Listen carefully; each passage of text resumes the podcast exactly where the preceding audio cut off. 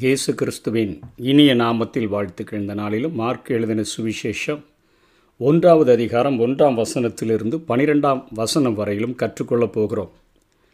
தேவனுடைய குமாரனாகிய இயேசு கிறிஸ்துவின் சுவிசேஷத்தின் ஆரம்பம் என்று சொல்லி இங்கே மார்க்கு தன்னுடைய வார்த்தைகளை தொடங்குகிறதை பார்க்கிறோம். சுவிசேஷம் என்கிற வார்த்தை கிரேக்க வார்த்தையினுடைய மொழிபெயர்ப்பாக இருக்குது. அதனுடைய அர்த்தம் நற்செய்தி. இயேசு கிறிஸ்துவின் சீஷரும் இயேசுவும் கூட இதை நற்செய்தி என்று தான் அழைத்தார்கள். ஏனென்றால் மனித ரட்சிப்பிற்கு வழிகாட்டுகின்ற தேவ செய்தி என்கிறபடினாலே இதை நற்செய்தி என்று அழைத்ததை நாம் பார்க்கிறோம். இயேசு கிறிஸ்து என்று சொல்லுகிறாரே. இயேசு என்பதற்கு யோசுவா என்ற எபிரேய பெயரின் அர்த்தத்தைப் போல இயேசு என்ற பெயருக்கும் கர்த்தர் ரட்சிக்கிறார் என்ற பொருள் உண்டு. மரியாளுக்கு வெளிப்படுத்தப்பட்ட போதே இயேசு என்று பெயரிடுவாயாக அவள் தமது அவர் தமது ஜனங்களின் பாவங்களை நீக்கி அவர்களை ரட்சிப்பார் ஏகோவா ரட்சிக்கிறார் கர்த்தர் ரட்சிக்கிறார் என்கிற அர்த்தம். கிறிஸ்து என்ற வார்த்தை அபிஷேகம் பண்ணப்பட்டவர் என்ற பொருள் கொண்ட கிரேக்க வார்த்தையாகும். கிறிஸ்டோஸ் என்று சொல்லுகிற வார்த்தையிலிருந்து அபிஷேகம் பண்ணப்பட்டவர் என்று மொழிபெயர்க்கப்பட்டிருக்கிறது கிறிஸ்து. எபிரேய சொல்லானது அதை மேசியா என்று அழைக்கிறது. பழைய ஏற்பாட்டில் ஆசாரியர்கள் தீர்க்கதரிசிகள் ராஜாக்கள் ஆகியோரை அபிஷேகம் செய்தனர். ஒன்று ராஜாக்கள் பத்தொம்போது பதினாறில் பார்க்க முடியும். லேவியராகவும் நாலாம் அதிகாரம் ஐந்து பதினாறில் பார்க்க முடியும். ஒன்று சாமுவேல் இருபத்தி நான்காவது அதிகாரம் ஆறாம் வசனத்திலும் பத்தாம் வசனத்திலும் நாம் பார்க்க முடியும். நித்திய அபிஷேகம் பெற்ற இயேசு கிறிஸ்துவை குறித்து இங்கே தேவ ஆவினால் அபிஷேகம் பண்ணப்பட்ட உன்னத தீர்க்கதரிசியாக பிரதான ஆசாரியராக ராஜாதி ராஜாவாக மூன்று காரியங்களையும் ஒன்றடக்கியவராக இயேசு கிறிஸ்து என்று சொல்லி அந்த காரியங்களை குறித்து நாம் பார்க்க முடியும். அவருக்குள்ளாக ஆசாரியத்துவம் இருக்கிறது. அவருக்குள்ளாக தீர்க்க தரிசனத்தினுடைய காரியங்கள் இருக்கிறது. அவர்தான் இந்த உலகத்தில் ராஜாதி ராஜாவாக அவர் ஆளுகை செய்ய போகிறார். எல்லா காரியங்களும் அவருக்குள்ளாய் அடங்கி இருக்கிறதை நாம் பார்க்க முடியும். அதனைத் தொடர்ந்து ரெண்டாம் வசனத்திலிருந்து எட்டாம் வசனம் வரையிலும் யோவான் ஸ்நானகன் அவன் தேவ ஊழியத்தினுடைய ஒரு ஆயத்தத்தை இங்கே செய்கிறதை பார்க்கிறோம். யோவான் வனாந்திரத்தில் ஞானஸ்நானம் கொடுத்து பாவ மன்னிப்புக்கென்று மனம் திரும்புதலுக்கேற்ற ஞான ஞானஸ்நானத்தை குறித்து பிரசங்கம் பண்ணி கொண்டிருந்தான் அவனுடைய ட்ரெஸ் ரொம்ப எளிமையாக இருந்தது என்று இங்கே மார்க்கு குறிப்பிடுகிறார். ஒட்டக மயிர் உடையை தரித்து அறையில் வார்க்கச்சையை கட்டி கொண்டிருந்தார் வெட்டுக்கிளியையும் காட்டுத்தேனையும் தான் ஆகாரமாக சாப்பிட்டார். அவர் இப்படி தன்னுடைய வார்த்தைகளினால் அவர் பேசினபடியினால் யூதயா நாட்டார் எருசலேம் நகரத்தார் எல்லாரும் பாவங்களை அறிக்கையிட்டு அவர்கள் ஞானஸ்நானம் பெற்றார்கள் என்று சொல்லி அவரை குறித்து எழுதியிருக்கிறது. அவர் அப்படி பிரசங்கம் பண்ணி கொண்டிருக்கும் பொழுதே அவர் என்னிலும் வல்லவர் ஒருவர் எனக்கு பின் வருகிறார். அவருடைய பாதரட்சையின் வாரை குறி குனிந்து அவிழ்க்கிறதற்கும் நான் பாத்திரன் அல்ல. நான் ஜலத்தினால் உங்களுக்கு ஞானஸ்நானம் கொடுத்தேன். அவரோ பரிசுத்த ஆவினால் உங்களுக்கு ஞானஸ்நானம் கொடுப்பார் என்று பிரசங்கிக்கிற காரியங்கள் எழுதப்பட்டிருக்கிறது. இங்கே மனம் திரும்புதலுக்கு ஏற்ற ஞான ஸ்நானத்தை யோவான் ஸ்நானன் கொடுத்ததை நாம் பார்க்கிறோம். மனம் திரும்புதல் என்பதற்கான கிரேக்க சொல்லானது மெட்டனோயா என்கிற வார்த்தையிலிருந்து அந்த ஞானஸ்நானம் மொழிபெயர்க்கப்பட்டிருக்கிறது. மெட்டயோனஸ் என் மெட்டன் நோயஸ் என்ற இரு வார்த்தைகளின் கூட்டு வடிவமாக இந்த வார்த்தை மெட்டனோயா என்று சொல்லப்படுகிறது. மனதில் முற்றிலுமாக ஏற்படுகிற ஒரு திருப்பம் என்பது அதனுடைய அர்த்தம். இரண்டு வார்த்தைகளினுடைய கூட்டுச்சொல் அதாவது மனதில் முற்றிலும் ஏற்படும் ஒரு திருப்பம். வேதாகம தொனியில் வரும்பொழுது பாவத்தையும் அதன் மேலுள்ள ஆசையையும் வெறுத்து தேவனிடத்தில் திரும்புகிறதை இந்த காரியம் குறிப்பிடுகிறது. இப்படிப்பட்ட ஒரு மனம் திரும்புதலை பெற்று அவர்கள் ஞான ஸ்நானம் பெற்றார்கள். யோவானினுடைய அழைப்பும் அத்தகையதாகத்தான் இருந்தது. ஞான ஸ்நானத்தினுடைய கிரேக்க சொல் பேப்டிசோ என்று சொல்லி அழைக்கப்படுகிறது. அதன் பொருள் மூழ்க வைத்தல் என்கிற காரியத்திலிருந்து அது மொழிபெயர்க்கப்பட்டிருக்கிறது. வேறு வகையான விவாதங்களை நம்ம இந்த நாட்களில் செய்ய வேண்டிய தேவையில்லை. யோவான் ஸ்நானனினால் அவனுடைய இரும்பு சொற்களை கேட்டு மனம் திரும்பி மக்கள் யோர்தானில் இறங்கி ஞானஸ்நானம் பெற்றார்கள். மத தலைவர்களோ அவரால் எச்சரிக்கப்பட்டதை பார்க்கிறோம். எல்லா ஜனங்களும் மனம் திரும்புதலுக்கென்று ஞானஸ்நானம் பெற்றார்கள். ஆனால் இயேசுவும் அங்கே ஞானஸ்நானம் பெறுகிறதை பார்க்கிறோம். மனம் திரும்புதலுக்கான ஞானஸ்நானம் அவருக்கு தேவையில்லை. தேவ நீதியை நிறைவேற்றுகிறதற்காகவே அவர் ஞானஸ்நானம் எடுத்தார் என்று மற்ற மூன்றாம் அதிகாரம் பதினைந்தாம் வசனத்தில் குறிக்கப்படுகிறதை நாம் பார்க்கிறோம்.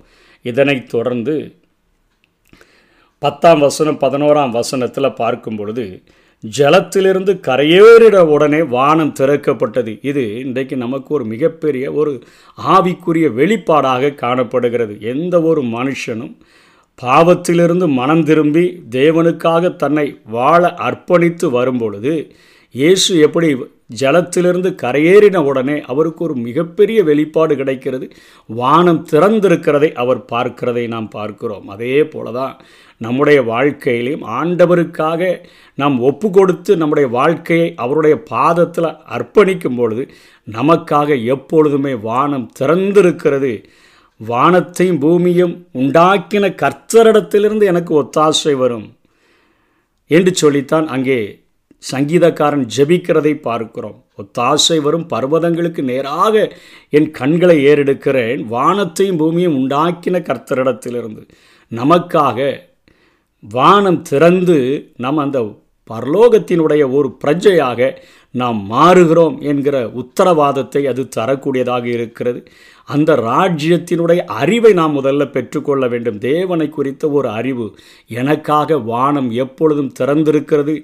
எனக்காக வேலை பணி செய்கிறதற்கு ஆயத்தமாக்கப்பட்ட தேவதூதர்கள் திரளாக இருக்கிறார்கள் என்கிற காரியங்கள் நமக்குள்ளாக உண்டாக வேண்டும். ரெண்டாவது அந்த வானத்திலிருந்து இறங்கி தேவ ஆவியானவர் புறாவை போல தம்மேல் இறங்கி வருகிறதை கண்டார் என்று பார்க்கிறோம்.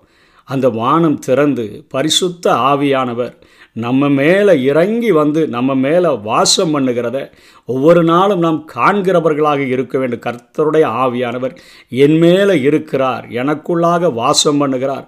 மண்பாண்டங்கமாகி என்னுடைய சரீரத்தில் விலையேற பெற்ற ஒரு பொக்கிஷமாக அவர் இருக்கிறார் என்கிற ரெண்டாவது அந்த அறிவை நாம் ஆழமாக பெற்றிருக்க வேண்டும். வானம் எனக்கு திறந்திருக்கிறது. நான் பரலோக ராஜ்யத்தினுடைய பிரஜையாக ஏற்றுக்கொள்ளப்பட்டிருக்கிறேன். வானத்திலிருந்து எனக்கு ஒரு ஒத்தாசை என்கிற ஒரு அறிவும். தேவ ஆவியானவர் என்னை நடத்தும்படியாக என் மேலே தங்கி இருக்கிறார் எவர்கள் தேவனுடைய ஆவியினால் நடத்தப்படுகிறார்களோ அவர்கள் தேவனுடைய புத்திரராய் இருக்கிறார்கள். இதனைத் தொடர்ந்து வானத்திலிருந்து ஒரு சத்தம் உண்டாகி இயேசு கேட்கும்படியாக இவர் என்னுடைய நேசகுமாரன் இவரில் பிரியமாயிருக்கிறேன். இந்த சர்டிஃபிகேட் ஒவ்வொரு நாளும் நம்மை உண்டாக்கின பிதா நம்மிடத்தில் சொல்லக்கூடிய அந்த வார்த்தைகளை நாம் கேட்கிறவர்களாக அவர் இருதயத்தை குளிர பண்ணுகிற ஒரு வாழ்க்கை வாழுகிறவர்களாக நாம் இருக்க வேண்டும். இவர் என்னுடைய நேசக்கு குமாரன் இவரில் பிரியமாக இருக்கிறேன் இயேசு கிறிஸ்துவும் இந்த பூமியில் வாழும் பொழுது அடிக்கடி தன்னுடைய சீஷர்களுக்கு சொல்லுகிறார் என் பிதாவும் உங்கள் பிதாவும் எனக்கு பிதானா அவர் உங்களுக்கும் பிதா தான் என்று சொல்லுகிறபடினால பிதா நம்மை பார்த்து சொல்ல முடியும். இவன் என்னுடைய நேசகுமாரன் இவரில் பிரியமாக இருக்கிறேன் என்று சொல்லுகிற அந்த ஒரு முதல்ல தேவ ராஜ்யத்தினுடைய அறிவை தேவ திட்டத்தினுடைய அறிவை நாம் முதல்ல பெற்றுக்கொள்ள வேண்டும் என்கிறதை மார்க்கு தன்னுடைய முதல் அதிகாரத்தில் அவர் பதிய இருக்கிறதை பார்க்கிறோம். அதனைத் தொடர்ந்து நம்ம வீடுகளுக்குற வருகிற சாத்தான தடுத்து தடுப்பாட்டம் ஆடுகிறதற்கு அழைக்கப்படலை.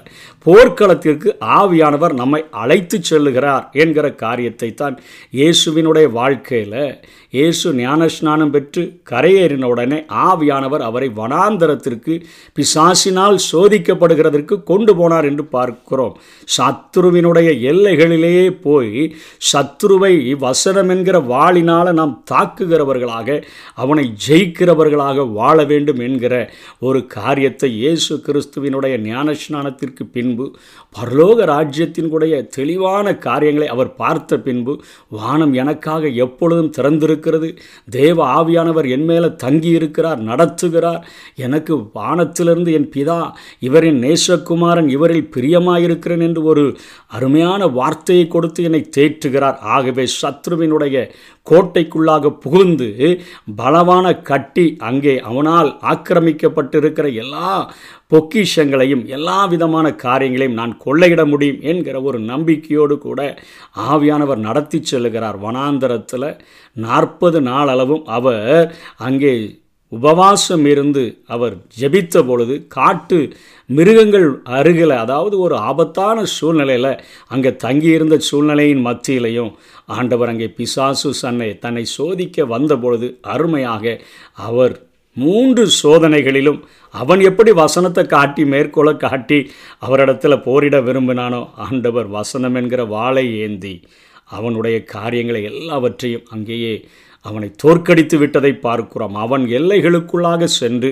அவனை தோற்கடிக்கிற ஒரு வல்ல அபிஷேகத்தை ஆண்டவர் எனக்கு தந்திருக்கிறார். என் வாழ்க்கையில் அவர் என்னை தெரிந்து கொண்டதனுடைய முக்கிய நோக்கமே என் வீட்டுக்குள்ளே உட்கார்ந்துட்டு அவன் என்ன அடிக்கிறான் அவன் என்னை அழிக்க வருகிறான் என்பது அல்ல.